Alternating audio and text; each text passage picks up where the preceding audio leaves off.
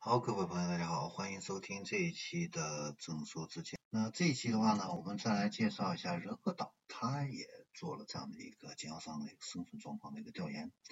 那他的这个调研报告的话呢，和中国汽车流通协会啊调研的这个角度会不同，所以得到的一些结论的话呢，也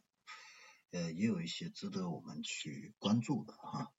那他的这个调研报告的话呢，有效样本量的话呢。比中国汽车流通协会要多一些，是一千六百九十三份啊，覆盖了七十六个品牌，三百一十九个城市啊。他调研的对象包括了 4S 店的部门总监、总经理助理、副总经理、总经理，还有集团的管理人员啊。那我们来看一下这个报告的话呢，具体的这样的一些内容。那首先我们来看一下这个报告里边的第一个结论，就是行业洗牌家具。总共是有三千余家经销商闭店，经销商退网量不敌新增量啊。那据统计的话呢，截止到二零二零年年底，全国的经销商网络总共是有三万三千七百多家店，那其中呢，4S 店是占百分之八十四，有两万八千多家啊。那在这个里边的话呢，总共是有三千零九十八家经销商关闭了原来代理品牌的店面，其中呢，4S 店有两千三百多家，啊，这是关闭店面的一个数量。然后我们再来看一下新增的一个数量，新增呢总共是两千二百六十三家经销商，但是呢，这个主要是新品牌入市、网络扩充或者说是新能源品牌的直营店，主要包括。像特斯拉、蔚来、小鹏、理想啊，以及捷途还有长安啊。那总体来说的话呢，全国经销商的一个网络净减少量的话呢是百八百多家，也就是说退网率的话呢大概能有百分之九左右啊，这是宏观的一个情况。接下来的话呢，我们来看一下各大品牌这样的一个销量的一个情况。首先是豪华车市场，豪华车市场的话呢，呃，经销商盈利最多的、比例最高的是雷克萨斯啊，经销商盈利比例高达百分之八十八啊，也就是说接近九成的经销商都是赚钱的啊。那它有多款的这样的一些车型的话呢，都是在呃溢价销售啊。那排名第二的话呢是谁呢？可能大家也都想到了是奔驰啊，那奔驰的话呢，它主销的是 C 级和 E 级车，那这两款车型的话呢，目前呢是进入产品的换代期啊，那它的销售折扣会比较多一些，但另外一款主销也是利润的一个车型是 GRC，那这款车呢弥补了。C 级和 E 级车的一个优惠压力的一个空间。另外呢，进口的 GLE 啊这款车的话呢，现在是加价售卖的一个状态，利润可观啊。那经销商的话呢，平均的一个盈利比例的话呢是百分之八十，也就是说有八成的经销商是赚钱的。那第三的话呢，是宝马呢还是奥迪呢？啊，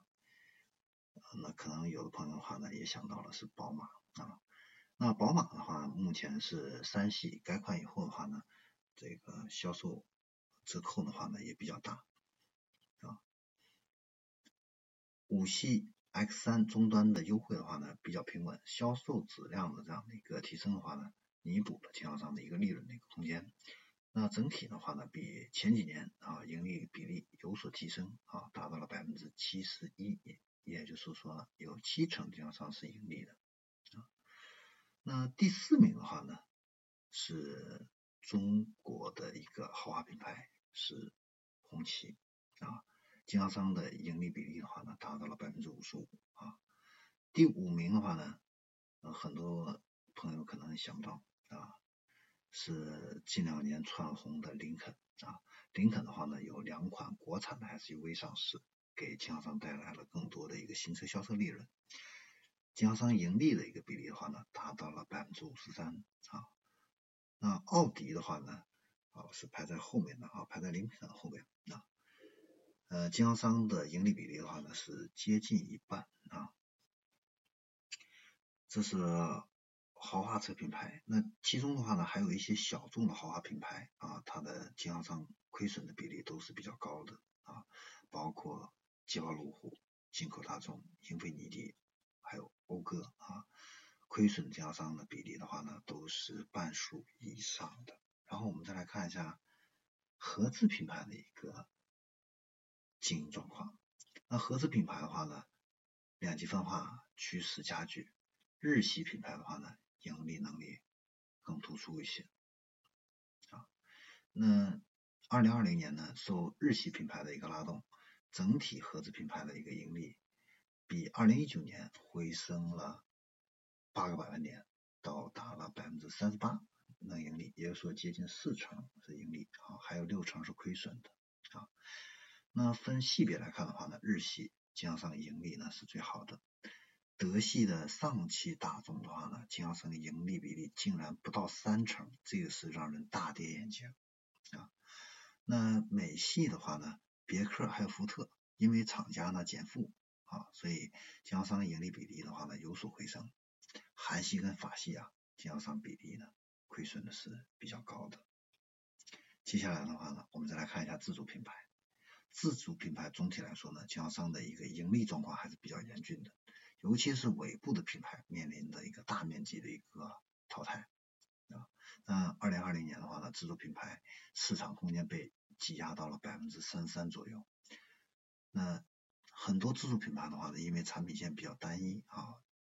因为这个市场的一个下行，调整反应比较慢啊，经销商的这个应对能力呢也都比较薄弱啊，所以呢出现了一个大面积的一个洗洗牌啊，亏损经销商的比例的话呢，从二零一九年啊百分之五十三啊，到二零二零年啊是百分之四十九，也就是说有一半的自主品牌还是在亏损的。那自主品牌里边呢，产品结构比较均衡的是长安和领克这样的品牌。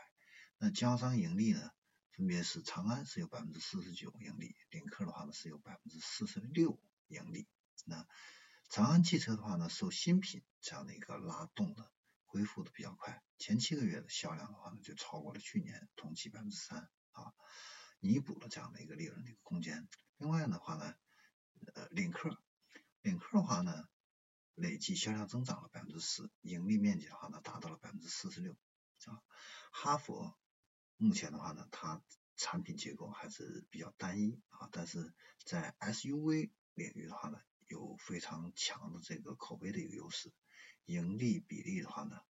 比长安和领克稍微弱了一些，但是盈利比例的话呢，